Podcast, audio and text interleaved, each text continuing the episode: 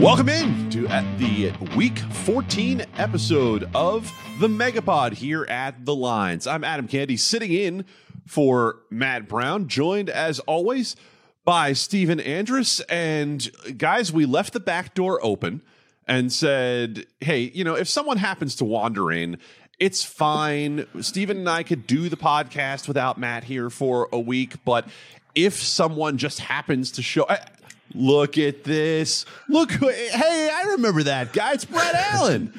Brad. Hi guys, how we doing? Uh, we're doing very well. How are you, Brad? Uh, yeah, doing well. I'm just complaining to Stephen that we're starting this podcast as Brazil have kicked off in the World Cup, but uh, otherwise I'm doing. You know well. what, Stephen? I I warned you that this guy was going to try to talk about the other football, the wrong football for this podcast, but uh, apparently we got to roll with it now. Listen, we are not about to start some Peyton Manning, David Beckham commercial here. We are perfectly fine with both types of football. If we, I listen, I can watch the Brazil Croatia match and the reflection behind Brad during this episode, so it's a win-win for everybody.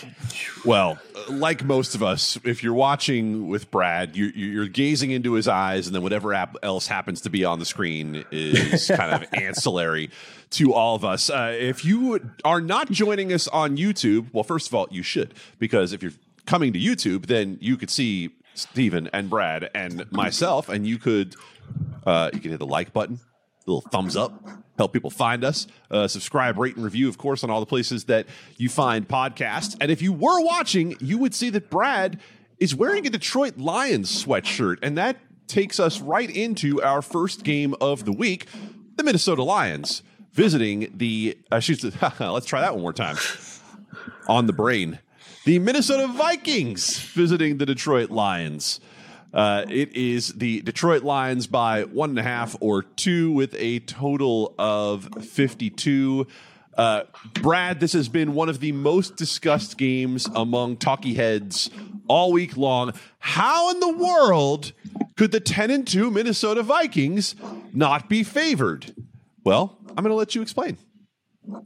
Um, well, I mean, I, I, feel like every other better who in the world who has lost fortunes betting against Minnesota each week, um, and they, they, did they did all their aggression in one game, didn't they? When they lost by forty. Um, but yeah, you, I mean, you look at you look at the season long stats, and you you could argue Detroit's better, um, but then you, you sort of chop it up. Say the last since Detroit's bye.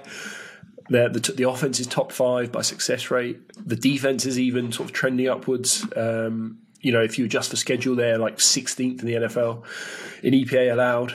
Um, and then you look you, you, look at the same time period for the Vikings, and they're sort of gradually getting worse throughout the season. And I don't know if that's I don't know if that's because people are getting familiar with the new scheme from Kevin O'Connell and they're kind of working out what they're trying to do. Um, so yeah, I would argue that as currently constituted, the Lions have obviously they've got all their the line is healthier than it's been all year. Um, you know, even two weeks ago they were missing they were like on their fourth and fifth string guards against the Bills, so they're a little bit healthier up front, and they're getting getting all these weapons back with Swift, St. Brown, DJ Chark, even uh, Jameson Williams back. Uh, he played a few snaps last week, and we expect him to ramp up a little bit more. So yeah, I think you you just look at the the teams on the field and you'd say uh, you'd say the Lions are are just probably the better team in my opinion. Um, and then the final thing I'd say is is the splits, the way these two teams match up as well. Uh, where Cousins this season has been bad against man, um, which is obviously what the Lions play. They're like the fifth highest rated man in the league. And then Goff is absolutely shredding zone, which the Vikings play the entire time. So yeah, I think it, I think it's a good matchup for the Lions.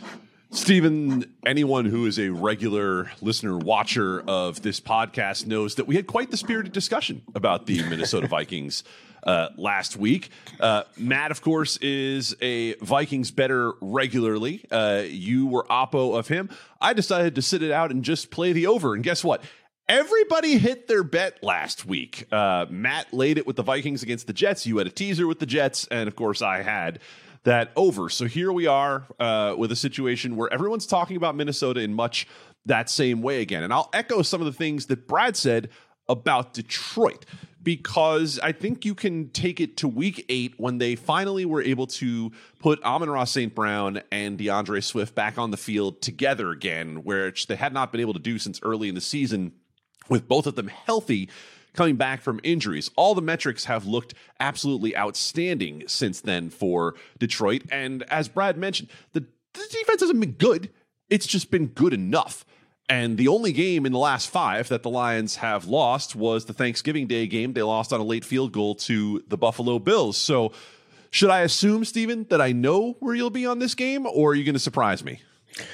No, I'll, I'll, be on the Lions here. It, it's a shame Matt's off this week. He'll be back next week. I'm sure we'll have plenty more spirited Minnesota Vikings debates for the rest of the season here. And I think, you know, to, to drive your point home about Amon-Ra St. Brown, you've been banging this drum for a couple of weeks now, Adam, that it's just as simple as them getting healthy and that's how they, they look better. And just to put some numbers behind that, since week eight, when St. Brown came back and played full snaps, the Lions are number one in drop back EPA.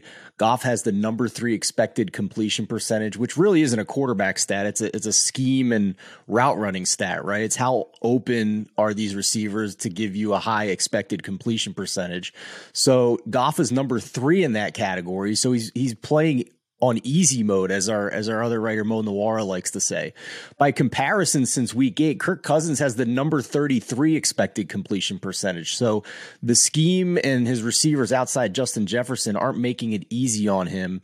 And in terms of EPA and success rate, Cousins in that same span is 23rd and 21st by comparison to the Lions, who are sixth and fourth. So offensively, there's really no contest here. Now, I will I will concede that neither of these defenses have been very good, thus the total that we're seeing. But clearly, the Lions have been the better offense here, and the Vikings have been again feasting on some fortunate fourth quarters and some coin flips that have gone their way. So, you know, typically, Adam, when we see a situation where a line has gone from, in this case, Vikings minus three on the look ahead, all the way over across the zero maybe, you know, I don't think we'll touch Minnesota plus three, but that's typically a spot where we're looking to come back in on the other side. But that's only if you think that the line was correct to begin with. And I think Brad and I probably agree that this line was wrong to begin with. And we've gone through mostly meaningless numbers at this point. And I, Eli Hershkovich, our, our lead writer, is on the Lions. He got him early, but he said he'd be comfortable betting them anything under a field goal. So I, I agree with that. There's been a bit of buyback on the Vikings here as we record on Friday morning. So I'm just waiting to see where this levels out and just try and get a little bit better of a number. But yeah, I mean, I, I'm fine with anything under three here with the Lions. And of course, keep in mind, as we say always for folks, unless that actually does get out to the three on the other side, which of course it's not likely to do. Right. Uh, we don't pay as much attention to those moves between the threes as we do, you know, to moves uh, in other key numbers. I'll tell you the one sort of slightly contrarian half a unit play that I have is I had under 53 uh, when it hit that point earlier in the week. We don't spend a lot of time talking about bets that are not currently available, but uh, I think that when we look at these two teams, we see that they do tend to play on the fast side. However, they play opposite depending on whether they have a big lead or whether they have uh, a small leader or small trailing situation. So give it just a small uh, play on that. The Jets and Buffalo. The Buffalo Bills are a 10 point favorite in most spots. 43 and a half is total. Stephen, uh, the New York Jets defeated the Buffalo Bills earlier this season. It was the one time in the NFL that we've looked at Zach Wilson and said, hey, that guy looks like an NFL quarterback. Uh, it was also one of the games where we looked at Josh Allen and said, Buddy, are you all right? What exactly is going on? It was before we knew everything about the injury situation here with Josh Allen. And uh, the 10 point spread that has been moving in favor of the Buffalo Bills doesn't seem to respect the old Mike White. Well, he did throw four picks against Buffalo when he played the Bills last year. What's four picks between friends? I, I think so I did bet the Jets on the look at it here plus nine and a half because I do believe that overall they are a better team than uh, than they are obviously under Zach Wilson. And I thought that was a lot of points, and and Josh Allen has been throwing a lot of turnover worthy plays more so than we've seen the past couple of years. He looks more like early career Josh Allen.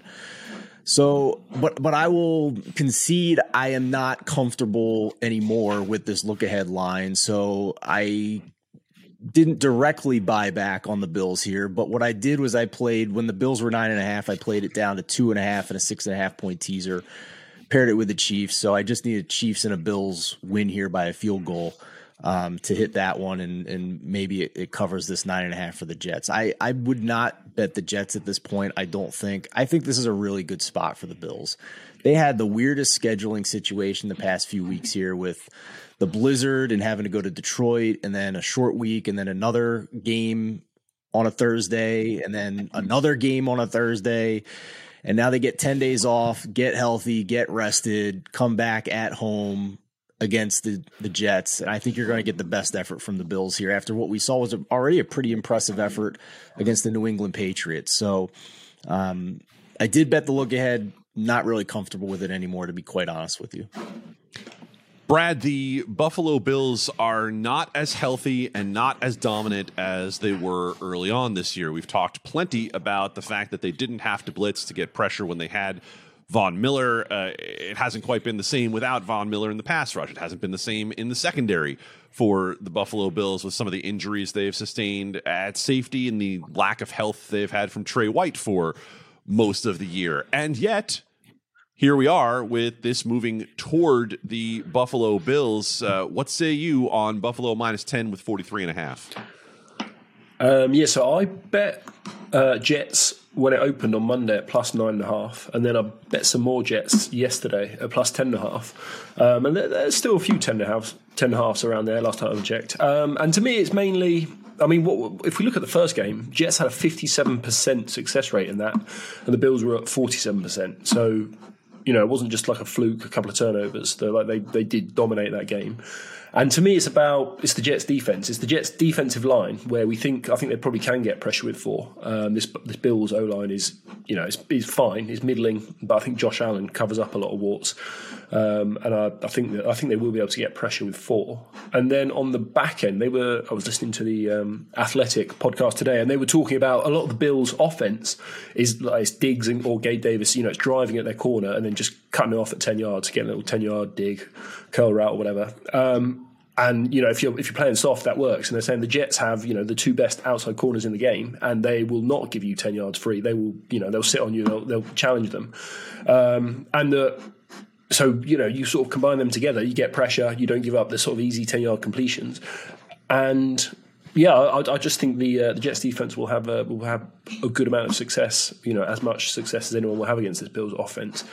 Um, and Mike Mike White versus the Bills, obviously he's he's had an easy he's had a soft landing, isn't he, with the Bears, and then they got injured in that game, and then obviously the Vikings. We've spoken about how fraudulent that defense is. It's sort of bottom six unit. So I am concerned about that whether Mike White will have the success he's had the last two weeks. But I'm thinking if we can hold the Bills to 24 points or so, um, and we're getting 10 points, then uh, I, I, like our chances. Baltimore Ravens visiting the Pittsburgh Steelers. Uh, this line that obviously has moved quite a bit with the Lamar Jackson injury. We're looking at the Pittsburgh Steelers as of right now as two point favorites with a robust total of 36 and a half, although there are some uh, 37s to be found out there as well. Guys, I am as invested in this game as I am in any game. I have uh, Baltimore teaser legs. I have an over from earlier in the week. Uh, I actually have mine at 37. Look, Tyler Huntley, Brad, is not the greatest quarterback that we've ever seen. However, among backup quarterbacks, he's just fine. He does have a propensity for some turnovers. He also can run the football not as well as Lamar Jackson, but certainly adds that dimension to this. Uh, Baltimore comes into this game a bit down, obviously, after last week and barely pulling it out against the Denver Broncos. And the Pittsburgh Steelers are, I guess we could say, at as high of a point as they've been all year long. How do you feel about Lamar Jackson not being in there and Tyler Huntley being in there for the Ravens? Um, I think it's probably fair to say that Huntley's like a he's like a budget Lamar Jackson. you know, they, obviously the Ravens they're smart in the way they build their team, and they got someone who plays a very similar style. Um, and it seemed like all he does is play close games. You know, you look at his record last year; it's it seems every game is pretty much within one score. Um, and in this rivalry, I think you know the teaser leg you mentioned is, is obviously I mean, it has to be a good play with, with that total and with the history of these two teams. Um, I, th- I, think I saw the underdog is like twelve and one against the spread. These these because anyone getting points when it's basically a coin flip is, is valuable. Um, it's not one I've played personally, just because you know I, I don't really know what Tyler Huntley is. Um, the, the, Ravens have been very good since they traded for um, Roquan Smith. They've been like the the best run defense in the NFL, like 25% success rate allowed. So that could force the game uh, onto young Kenny Pickett here. And, you know, again, is, is, is that something you want to be trusting, um, especially as a favourite laying two points? So, yeah, I think that teaser leg is great if uh, if you can if you can get that. Brad has finally reached the age where he's calling rookie quarterbacks young. It's very interesting. uh, we always thought of him as, a, as our baby, but here he is calling Kenny Pickett young. Uh, to the, add to the point, Stephen, about Roquan Smith is a run defense grade in the 40s that has basically doubled uh, by PFF since he got to Baltimore, and so this defense is playing well. Um, we know that the Pittsburgh Steelers defense, however, has looked quite a bit different, unsurprisingly, since TJ Watt came back. So, what do we think of the Pittsburgh Steelers and the Baltimore Ravens? Yeah, I'm with you guys on the teaser leg. I think the tougher question is what do you pair it with this week? There's not a ton of options. What I did was take a kind of a, a non traditional teaser, took the six and a half to get the Chiefs down through the seven and the three. So Chiefs minus two and a half, and then the, the, Ravens on that. And the other option I think is probably the best is Ravens with the Eagles this week. So we'll get to that game in a minute. But I, I echo what you guys are saying here. I, have been buying on the Steelers since they came out of the bye. I think I've bet on them three straight weeks now. I'm not going to do it this week because I do think this is a, a bigger step up in class than the games and the success they had against the Saints, Colts, and the Falcons. And I expected to see more out of the Steelers offense against the lowly Falcons defense. They didn't really impress me in that game. So I'll be back on the Steelers next week when they're playing more bottom of the barrel, bottom 10 teams. I've already bet on the Steelers minus two and a half against the Panthers. Just in the outside possibility, you know, that they win this game. They are favored in the game, and you know, I didn't want to risk that line next week going to a full three. So took the Steelers on the look ahead against the Panthers. But for this week, John Harbaugh knows this team inside and out. This this Steelers opponent. You have to go back. I think it's been nine consecutive games to find the last time that the Ravens lost to the Steelers by double digits, and that included some games with Tyler Tyler Huntley. So, great teaser leg this week for sure. Yeah, what I like about Baltimore in particular is that they've now had a week to prepare with Tyler Huntley. They've had a week to tailor the game plan more to him than to Lamar Jackson. It wasn't great last week, and yes, uh, in the time that he was replacing Lamar Jackson last year, three big time throws, eight turnover worthy plays for Lamar Huntley, uh, for, for Tyler Huntley. I'm going to combine names all day today because it's early here on the West Coast. But there also was nobody else available on that team at that point when he was playing last year. Everyone was hurt for the Baltimore Ravens. I'm not saying that the receiving corps is any better because it's not, but the offensive line is in better shape than it was for Tyler Huntley last year. You mentioned the Philadelphia Eagles there, Stephen, and they are visiting my New York Giants. It is the Philadelphia Eagles laying seven in most spots with a total of 44 and a half. Eagles seem to have gotten back on track from where they were early in the season. And I'm not going to say the wheels have fallen entirely off the New York Giants, but the way Brad talked about the regression hitting the Minnesota Vikings all in one week, it's hit the New York Giants very steadily here over the last three weeks, coming off a tie that was, frankly, was what both teams absolutely deserved uh, last week against the Washington Commanders. You said you like the Philadelphia Eagles as a teaser leg.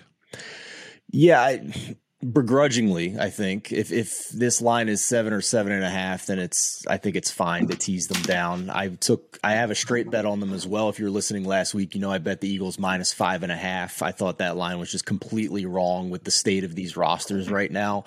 So I, I still feel strongly about that. But as we record right now, we're at sevens, uh, and even a seven and a half popping up at BetMGM here with with less juice on the Eagles. So I think we're now in teaser range for for Philly. Um, I don't. I expect the Giants to compete in this game. They play hard. They have great game planning with Brian Daboll. But I mean, if you look at these two teams on paper here, and, and include what we know about the talent level that's left on both of these rosters. And the only issue we've had with the Eagles at any point this season has been their rush defense, which now is fixed. Jordan Davis came back, shut down Derrick Henry and the Titans last week. They still have the two additions off the street that they added, including Ndamukong Suh. So any issue I had with the Eagles has already been resolved starting last week. And the Giants, I think, just don't have the talent to to cover a spread like this at this point. And that's I, have I have high hopes for the Giants. They've beaten a lot of teams that are more bottom of the of the barrel, and I think that's put them into playoff contention. But man, this is this is a totally different ball game we're talking about here against the Philadelphia Eagles. Yeah, that is for the New York Giants, and they might be doing it without Leonard Williams. He's questionable to go for the Giants. That greatly affects their run defense. Uh, Brad, we what we know about the Giants, and we know what specifically about Wink Martindale is they're going to blitz and blitz and blitz. Uh, this could be an AJ Brown feast day for the Philadelphia Eagles, depending on the success of those blitzes. Uh, I, I don't have a lot of faith in the Giants to win outright. How do you feel about the Eagles laying seven? Yeah, well, to your point, I'm I'm not I'm less confident about what happens when the Eagles have the ball because, as you say, Wink's going to send his blitzes, and he's going to be down his top two corners against two very very good receivers. But Hurts has been generally a little bit worse against the blitz this year. Um, and you know, if they can force him to break the pocket, um, you know, maybe they can have some success containing him. What I am confident about is that the Giants cannot move the ball against this defense. So, I mean, the Giants' offensive line banged up, been banged up the last couple of weeks. They're 31st in, in adjusted sack rate, 31st in pressure percentage allowed, and the Eagles are second in both those metrics. So, you know, nice. second from top versus second from bottom. Uh, that's not ideal for them. And then obviously on the outside, you know, say say Danny Dimes does escape some pressure. Um, his he, his his receivers are just nowhere near as talented as, as the cornerbacks they're going against. Um, and then you add in the fact that Saquon's on the injury report this week. He, he's banged up. He's, he's lost a bit of his burst in, in recent weeks as well. Um, and yeah, I, I, checked this. This was uh, 17 and a half, the team total on DraftKings about 40 minutes ago. Um, and I had, a, I had a good, I had a good bet on the under there. I can't argue with that at all. With the struggles that the Giants have moving the ball in the first place, uh, they really have not been willing to throw it long a whole lot. Uh, they did last week for a 55-yard completion for Darius Slayton, but their ability to get play, uh, their ability to get yardage in chunks is really not particularly great. And so, uh, like where you're thinking there with under 17 and a half on the New York Giants. Bet basketball, baseball, or hockey with a risk free bet up to $600 at BetMGM. Sign up and use bonus code The Lines, and you're on your way with the king of sportsbooks. Get the BetMGM app today and use promo code The Lines to make a risk free bet up to $600. This is a new customer offer. Paid in free bets. Visit BetMGM.com for terms and conditions. 21 years or older to wager Colorado, Indiana, Iowa, Michigan, New Jersey, Nevada, Pennsylvania, Tennessee, Virginia, or West Virginia only. Excludes Michigan disassociated persons. Please gamble responsibly. Gambling problem. Call 1 800 522 4700 in Colorado, Nevada, and Virginia. 1 800 270 7117 for confidential help in Michigan. 1 800 Gambler in New Jersey, Pennsylvania, and West Virginia, and 1 800 Bets Off in Iowa. In Tennessee, call or text the red line at 800 889 9789. If you or someone you know has a gambling problem and wants help, call 1 800 9 with it in Indiana. Promotional offer not available in Nevada.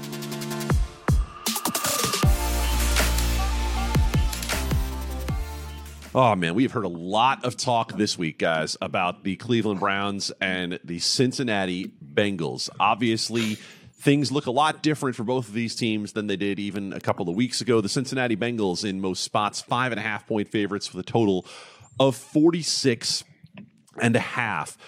Brad, the uh, the Cincinnati Bengals have that look once again, right? Uh, the offense looks like it did. It's not a huge surprise when you have Ja'Marr Chase uh, back healthy and giving them a third significant receiving option. I think what's notable is that that defense last week played a lot better than uh, than we had seen. DJ Reader back in against the run, and they held up fairly well without Chidobe Awuzie. Uh, I have no idea what to make of the Browns coming off last week. Uh, Watson did not look good against the Houston Texans, but the Houston Texans are so bad that the uh, Cleveland Browns scored 21 points without their offense. Uh, do you expect better out of Cleveland this week?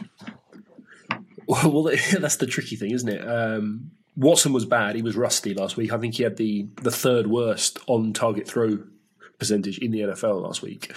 Um, and he, he came out and admitted, yeah, I was rusty. And he said, yeah, some of some of the sort of coverages that the, the, Texans were throwing at him confused him. Some of the adjustments before the snap, and the Houston Texans play about the most bland defensive scheme you've got. They just play Tampa two most of the time. So you know, now he's getting a Bengals defense, which is very well coached, very well organised. They they played together for a long time, and they they will disguise a lot of stuff. So I'm I'm more inclined to think we get another bad Watson performance.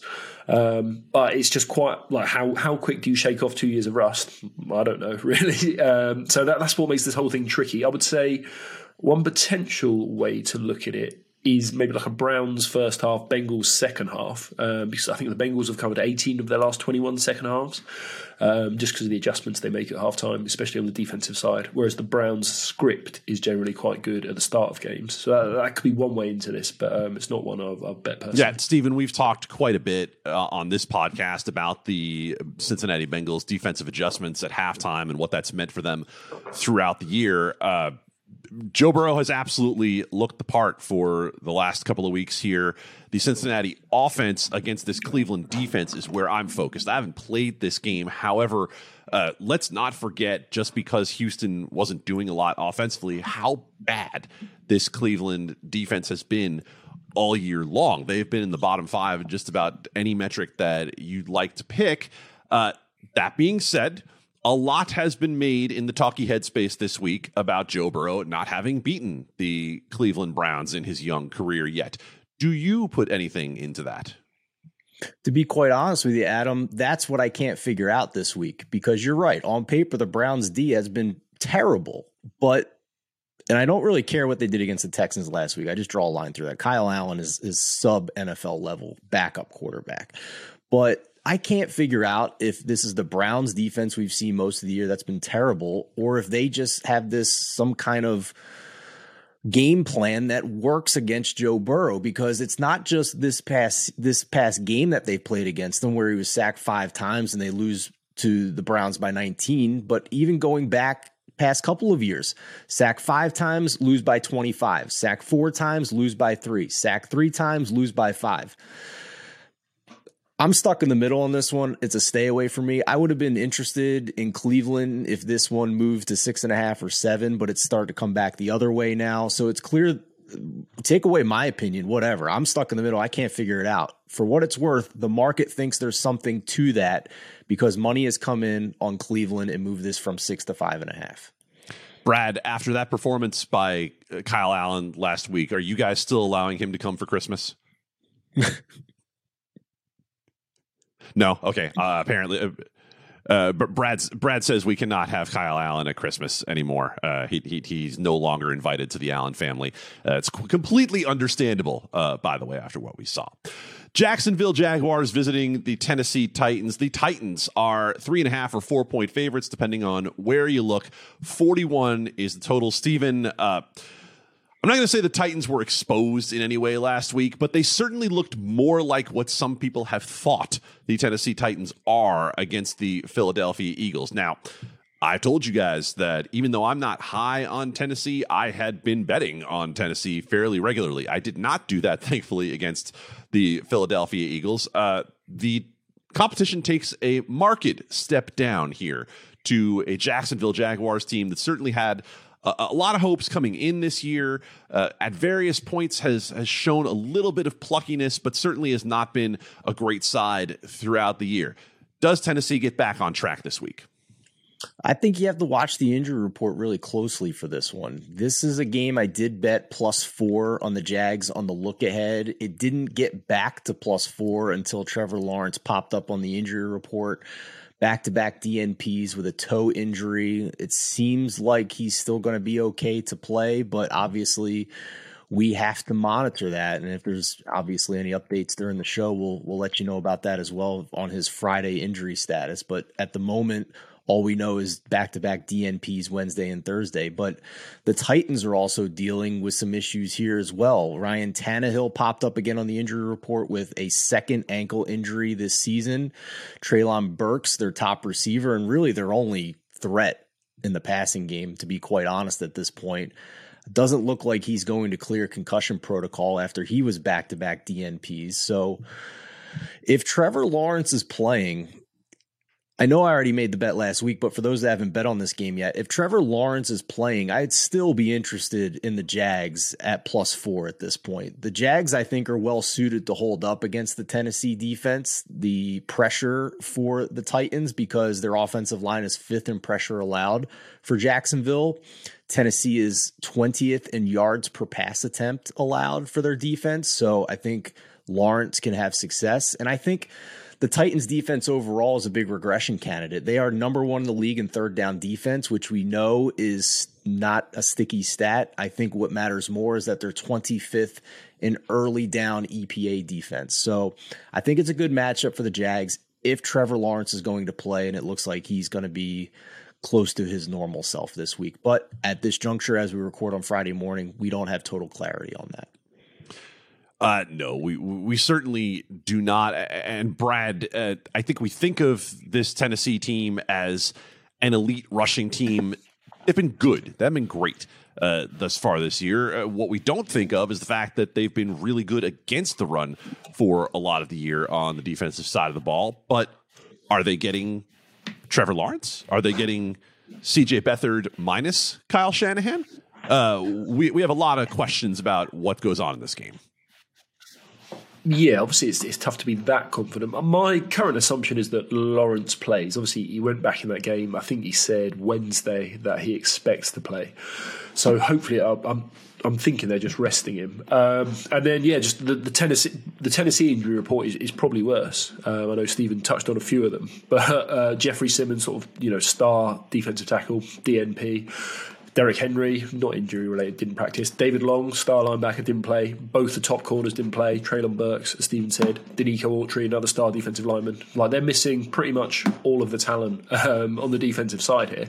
So, yeah, I think I think um, I think Jack, Jacksonville's definitely the side, um, and I think it's probably worth just taking the plus four now because I do expect Lawrence to play, um, and this is probably just going to be a ugly, sloppy three point game either way. Yeah, this is not going to be a fun game to watch. I think that's the one thing we can say for sure. Maybe the last five minutes are interesting because it's close, but the the first fifty five, no, no, thank you.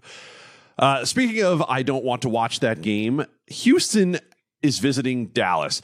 The battle for Texas has the largest spread of the year. Dallas is an 18 point favorite, 44 and a half the total. But Brad, there's huge news. Kyle Allen got kicked out of family Christmas, and that means that Davis Mills is going to start again at quarterback for a Houston franchise that is basically a giant shrug emoji at this point. We have no idea week to week what we're going to get other than the fact that they're going to be pretty bad. How, bad in what phase? Who knows? It could be any phase of the game. And Dallas right now is playing as well as it has all year. Now, don't be totally misled by that score last week against Indianapolis. That was a lot of uh, turnover and defensive adjustment in the fourth quarter for a game that was a one score game against Indianapolis coming in. However, uh, Dallas overall is playing as well as it has all season. But, Brad, are they playing 18 points better than the Houston Texans? Uh, no, I had, I had, a tickle of the Texans at plus eighteen, um, and there's three three reasons I think. One, Davis Mills clear clear upgrade over Kyle Allen. Like, you know, they, they, threw Allen in there. Just right, we're losing every game. Let's just try something. Let's see what we've got. And he was awful. he was he was much much worse than Davis Mills. So immediate upgrade there. Bang. Uh, two, the, so the look ahead was plus 14 and a half here. Obviously, the Texans failed to cover. Dallas won by 40. Uh, but as you say, Kevin Cole, you, formerly of PFF, he does adjusted scores based on success rate, stuff like that. And he had Dallas winning that game by nine. So it was turnover fueled. It was, you know, all that stuff. It, so if, if that's inflated this by three and a half points, that's probably wrong. And the same on the Texans side. They lost by uh, whatever they lost by 20, but three DST touchdowns in there. Um, you know, you can that, that's going to be fluky as well. So, and then the last thing is just that, that Houston, the, the, way they want to play the game is to run the ball, and that is just that is the only way really to attack the Dallas defense. You, you don't want to drop back and pass. So, can I see a game like the Eagles where they run the ball 35 times for 160 yards? Possibly, um, and you know every, every single thirty second run that, that you know takes thirty second off the board that is great for us with with eighteen points in our back pocket. Um, so yeah, I, I, just think it's been a little bit inflated by, by recent results, um, and uh, it's, it's worth getting them on side.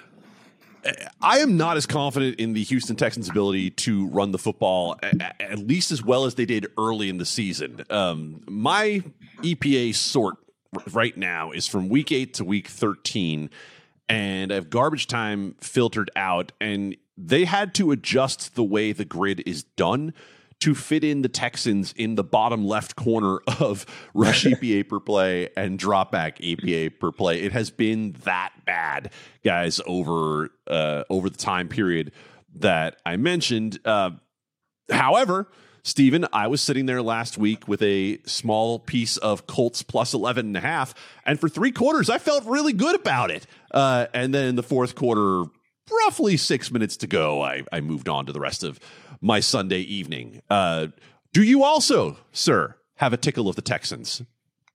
No. Of course. What? You've been Mr. Texans all year long. Yeah, but that's what that's before I figured out how bad they were. Oh, oh yeah. Okay, that does change it. Yeah.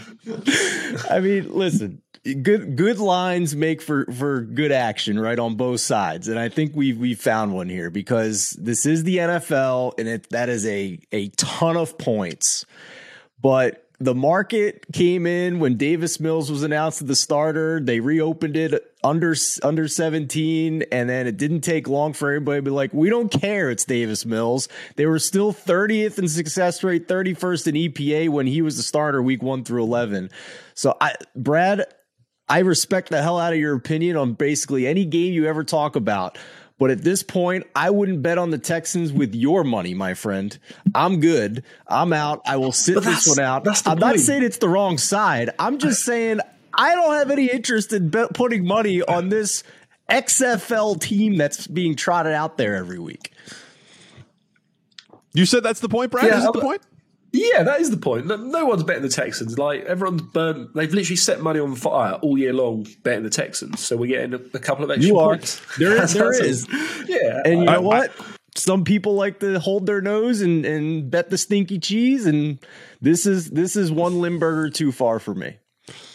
Well, let guys, if we're going to talk stinky cheese, let's talk about the stinkiest of cheese. It comes from Colorado this week as the Kansas City uh, Chiefs visit the Denver Broncos. Kansas City's out to nine and a half in most spots. 40, 43 and a half is the total. Uh, Stephen, what combination of factors would have to happen for you to voluntarily, with no bets, say, I'm going to watch the Denver Broncos play three hours of football in any given week? It would probably involve blackmail. um, or forced confinement, something like something along those that, that's, lines. That's fair. Now, um, you mentioned earlier a Kansas City teaser. When it was still at eight and a half, I couldn't run fast enough uh, right. uh, to tease Kansas City down. And you guys have heard me say for 13 weeks that teasing down this year has not overall been a profitable strategy. Um, We've seen Russell Wilson actually, by the numbers, play a little bit better the last two or three weeks and it hasn't mattered at all. So if we've been trying to figure out the is it Nathaniel Hackett, is it Russell Wilson? Well, it's still both, but I think the scale is tilting toward Nathaniel Hackett here right now. Uh, Kansas City at nine and a half. Uh, the, again, the teaser doesn't look the same way as it used to. Obviously, what way do you see on this game? Yeah, it's. I'm okay Mm, nine and a half's tough here because now it's a seven point teaser to get it down through the three, and that's that's a lot of juice. I think it's typically one minus one forty, and even some of the domestic books are charging more than that. So I think at this point it's it's probably a pass on Kansas City. That this is a team that has been just overinflated as a favorite for most of the year and haven't covered a lot of spreads to be quite honest with you. So I think the the ship has sailed on Kansas City as a teaser leg at this point. Although, as I sit here right now, there is wow, there's actually some difference here. So as of Friday morning, most of the books are at nine and a half. There is a nine, and there is actually an eight and a half available at, at some books. So go to lines.com under the NFL tab, week 14 odds. You'll be able to see which books have which odds here. So eight and a half, I might run over the bridge right now after we're done recording and get some more teasers in here on Kansas City if this eight and a half is still there. But anything more than a six and a half point teaser to get it to two and a half, I'm not going to be interested in here. I think the Chiefs do enough here against the Broncos. The other thing we we haven't talked enough about is all the injuries that the Broncos have had overall, especially on defense. And this is starting to not really be the Broncos defense that it was in the first half of the year. Don't really care what they did against the Ravens last week. That's that's been an offense that's been struggling for weeks now.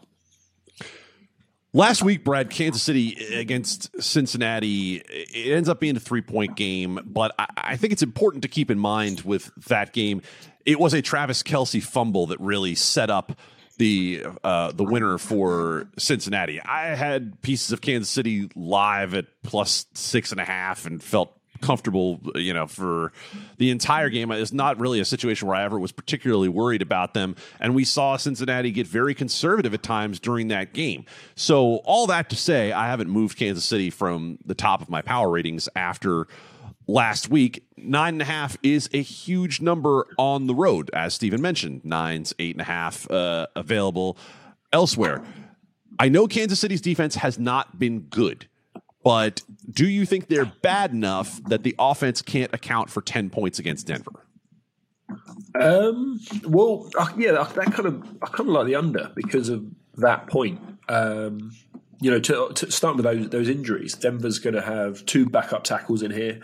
They're down three receivers. I think Sutton's out again with with Hamler and the other guys this week. So they're basically down to Jerry Jeudy and then Kendall Hinton, obviously playing quarterback for him last year. Yeah.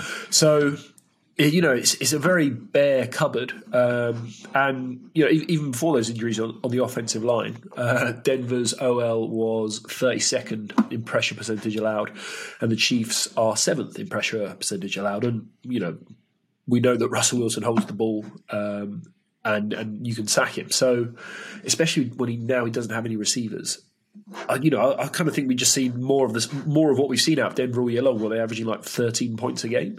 Um, I don't really see why they would suddenly get more than that here. So that does potentially push me to under 44, um, especially if we see the Chiefs who who are just you know rolling out the the, the generic playbook. You know, they're they're saving the good plays.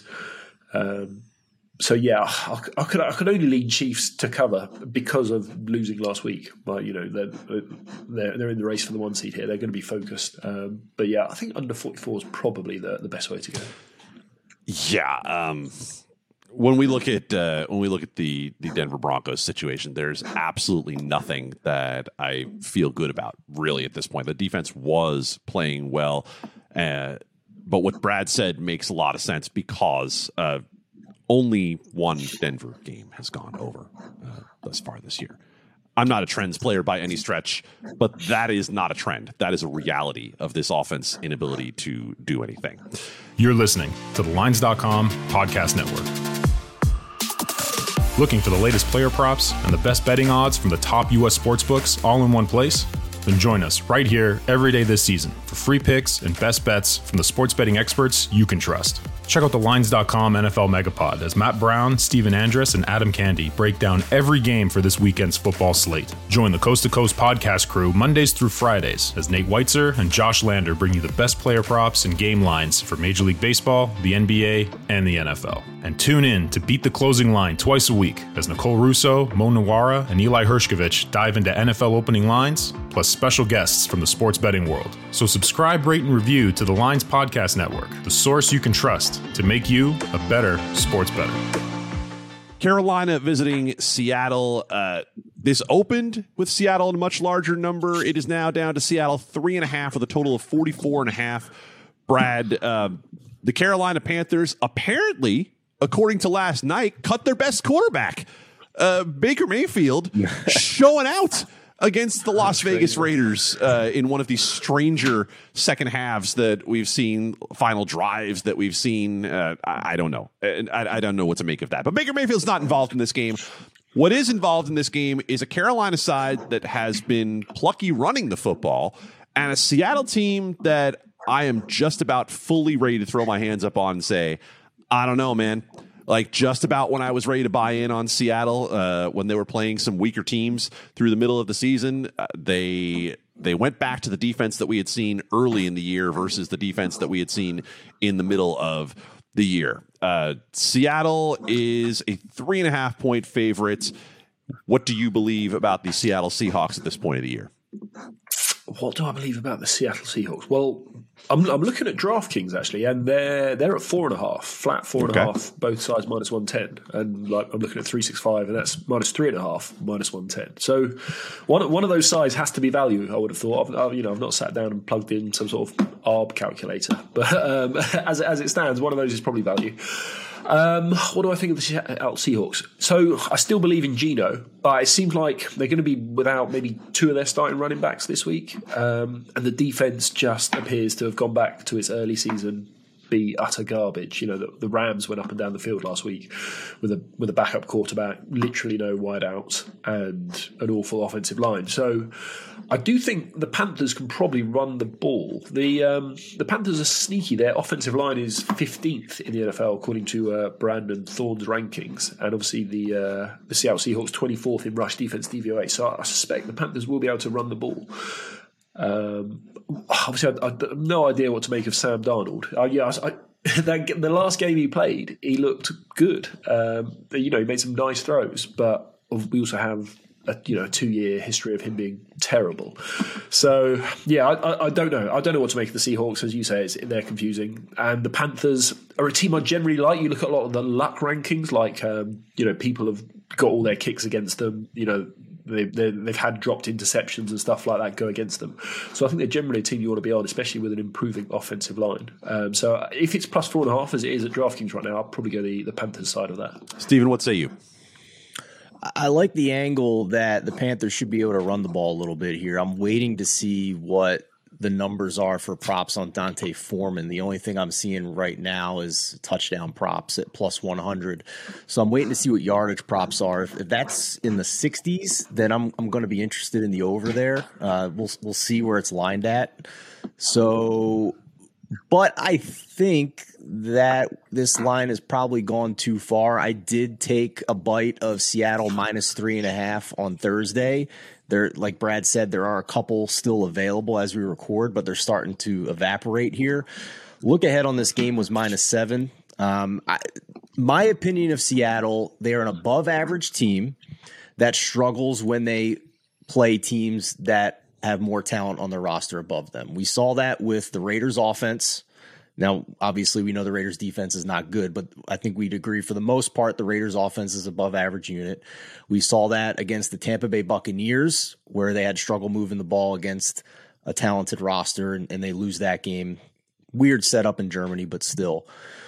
I, against teams like the Panthers, I'm still comfortable playing Seattle here, especially if we're getting it closer to the three than we are the seven. So um, if you're listening to this and you still have access to a book that's three and a half, I'm fine with that. This is still the number 32 uh, Panthers offense in terms of success rate versus the number nine success rate defense. So we've seen Seattle defense play well against bad offenses, and this is still Sam Darnold on the road in a hostile environment in Seattle where they're playing for playoff position. Those fans are going to be into it for sure.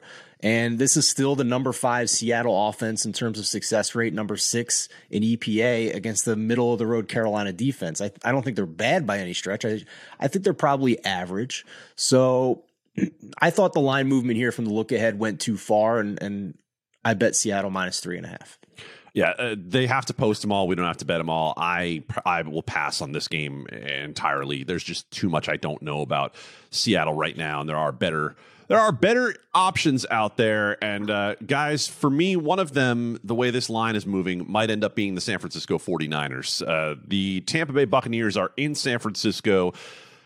Obviously, we know it's Brock Purdy, Stephen, and not uh, James Garoppolo. three and a half in a lot of spots. There are some juice threes now starting to pop. The move has been all toward Tampa. Um, I don't get it, honestly, um, unless this is entirely about Tampa's defense because Tampa's offense is abysmal. I don't care what they did against the Saints. I don't care what they did against the Rams. This offense is horrible. Uh, that being said, we don't know what we'll get out of San Francisco after last week, but we know there is a hell of a lot more talent on the San Francisco offense than there is on the Tampa side. Uh, if those threes are there on San Francisco, I will probably end up on San Francisco. Low total game here. What do you think about your 49ers against Tampa? Yeah, they are my 49ers, but I think we're going heads up on this one this week, man. I, I bet Bucks plus three and a half here, and I was very curious to dig into some numbers on the narrative that we've heard this week about insert quarterback here into Kyle Shanahan offense and everything will be fine. I don't subscribe to that. If you look at expected completion percentage, it, it does bear out. Since 2017, when Kyle got there, Jimmy G, CJ Beathard, and Nick Mullens, all three quarterbacks that he's had play for him, have all had seasons with a top 10 expected completion percentage, including a year where CJ Beathard was number one in expected completion percentage. But here's the thing that stat shows zero about actual quarterback performance, and it measures how often a quarterback should complete a pass based on depth of target and receiver separation. So the real question is not that. The real question is how have non Jimmy G quarterbacks actually performed in this offense? And among quarterbacks with at least 600 pass attempts since Kyle Shanahan got there, Nick Mullens was 28th in EPA, 23rd in success rate. CJ Beathard was 46th in EPA, 38th in success rate. Meanwhile, Jimmy Garoppolo was third and fifth in those statistics. And if you look at the records, the 49ers are 42 and 19 in games Jimmy G plays and 9 and 29 in the Kyle Shanahan era when Jimmy G's not on the field. That is an enormous difference. Now, I don't disagree with you that the Bucks offense has showed us nothing and Byron Leftwich comes out and has a, a, bravado quote again saying, Who cares about the stats and what we're doing? We're winning games. You were down 16 3 with five minutes left in the game and you're still spouting this nonsense. Like, you need to change something. So, the 49ers defense, I concede, can fully wreck this game. But what I do have confidence in is Tom Brady's ability to get rid of the ball. They rank number one in the league in adjusted sack rate and pressure allowed because Tom knows the offensive line is not as good as it's been in past years, and he gets rid of the ball very quickly. So, asking Brock Purdy, based on what we know with these splits in the Kyle Shanahan offense, is it possible Brock Purdy is a solid quarterback? It sure it's in the range of outcomes somewhere, but this is still a seventh round rookie quarterback in an offense where we've seen backup quarterbacks still struggle no matter how much talent he has around him. So I'm getting three and a half with a knowledgeable quarterback who knows how to avoid pressure in a game with a total of 37. That on its face just has to be value, I would think. And and to your point, I don't think we're necessarily heads up because I'm not playing it at three and a half. Right? Fair. I, th- I, like it at three. I don't like it at three and a half. Uh, Brad Tampa, he, you know, Tom Brady can get rid of the ball, correct? But San Francisco's defense is a completely different animal, and they're playing like it right now. Yeah, they said uh, they said Tua could get rid of the ball last week as well, and uh, mm. that you know fair point. Terribly fair point. um, I mean, obviously, the question is Nick Bosa. So he, he's missed two consecutive practices. They're talking about hamstring irritation.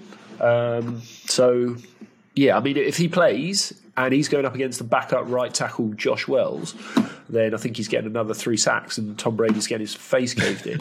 Um, but whoa, yeah, whoa, whoa, like, whoa, whoa, whoa, whoa! That is a national treasure of a face. It cannot be caved in. Yeah. That's a like a five million dollar plastic surgery face. That is. And he's gradually getting more and more gaunt. It's a very strange look he's going that for is true. now. Anyway, um, yeah, I, Nick Bosa could wreck this game if he plays this in it. Um, I think uh, I think Tampa's crap football team. I think they're really bad, and like they keep getting away with it because Brady's got that magic. But like the, the the difference in talent, if this is minus three and Bosa plays, then I think San Francisco has to be the side. Guys, we will, of course, have full breakdowns of Sunday Night Football and Monday Night Football on videos. Check out thelines.com or uh, Lines on Twitter. But I'll open it up first to you, Brad, for any thoughts you have on Miami and the Chargers or New England and Arizona, as we have right now on Friday, Miami laying 3, 52, New England 1.5, 44. Um, very briefly, I think the Dolphins score what they want uh, against the Chargers. Um, yeah, e- even last week, even though they, they had backup tackles in there, they couldn't block. They couldn't block Miami, not Miami. They couldn't block the 49ers, couldn't block Bosa. They still had people running open downfield, and obviously Tua hit them early. But I think he started to miss throws, didn't he? He started to get rattled um, and just started missing wide open guys. Now, obviously, um, you know they've got Khalil Mack, the Chargers, but the rest of the defense is, is nowhere is on a different planet to the 49ers. So I think we we see the we see the Miami Dolphins that we saw against the Texans, the Browns, where they score whatever they want, you know, 30 plus. So uh, I don't know, Miami team total perhaps. Stephen, what do you think Yeah, I- about Sunday and Monday? I agree with him, but I also think that the Chargers can score on the Dolphins defense here. This this was a look ahead line that was one, one and a half, and now it's past the key number of three. And I'm I'm pretty solid with the Chargers plus three and a half here. LA is getting healthier. Mike Williams back to full participation to hopefully rejoin Keenan Allen in that receiving corps. Their center Corey Linsley back to full participant.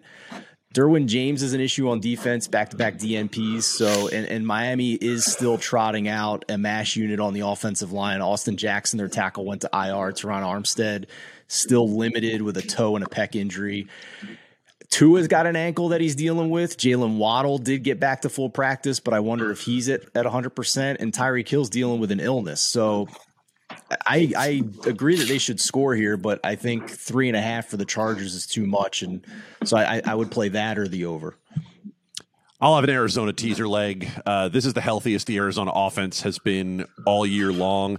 I'm not necessarily buying hard into the Bill Belichick against running quarterbacks narrative. However, uh, a healthy ish Kyler Murray with a healthy ish offense should be enough to cover seven and a half at home against New England. Brad, it's always a joy when we get to see your smiling face. Go back to watching uh, soccer, and uh, we'll By, see you by the way, the entire time we've been doing this podcast, Brad missed exactly zero goals in the first half. I'm so stunned by that that we went an entire half of soccer with no scoring. Uh, for Stephen, for Brad, Matt will join us once again next week. I'm Adam. Good luck out there this week.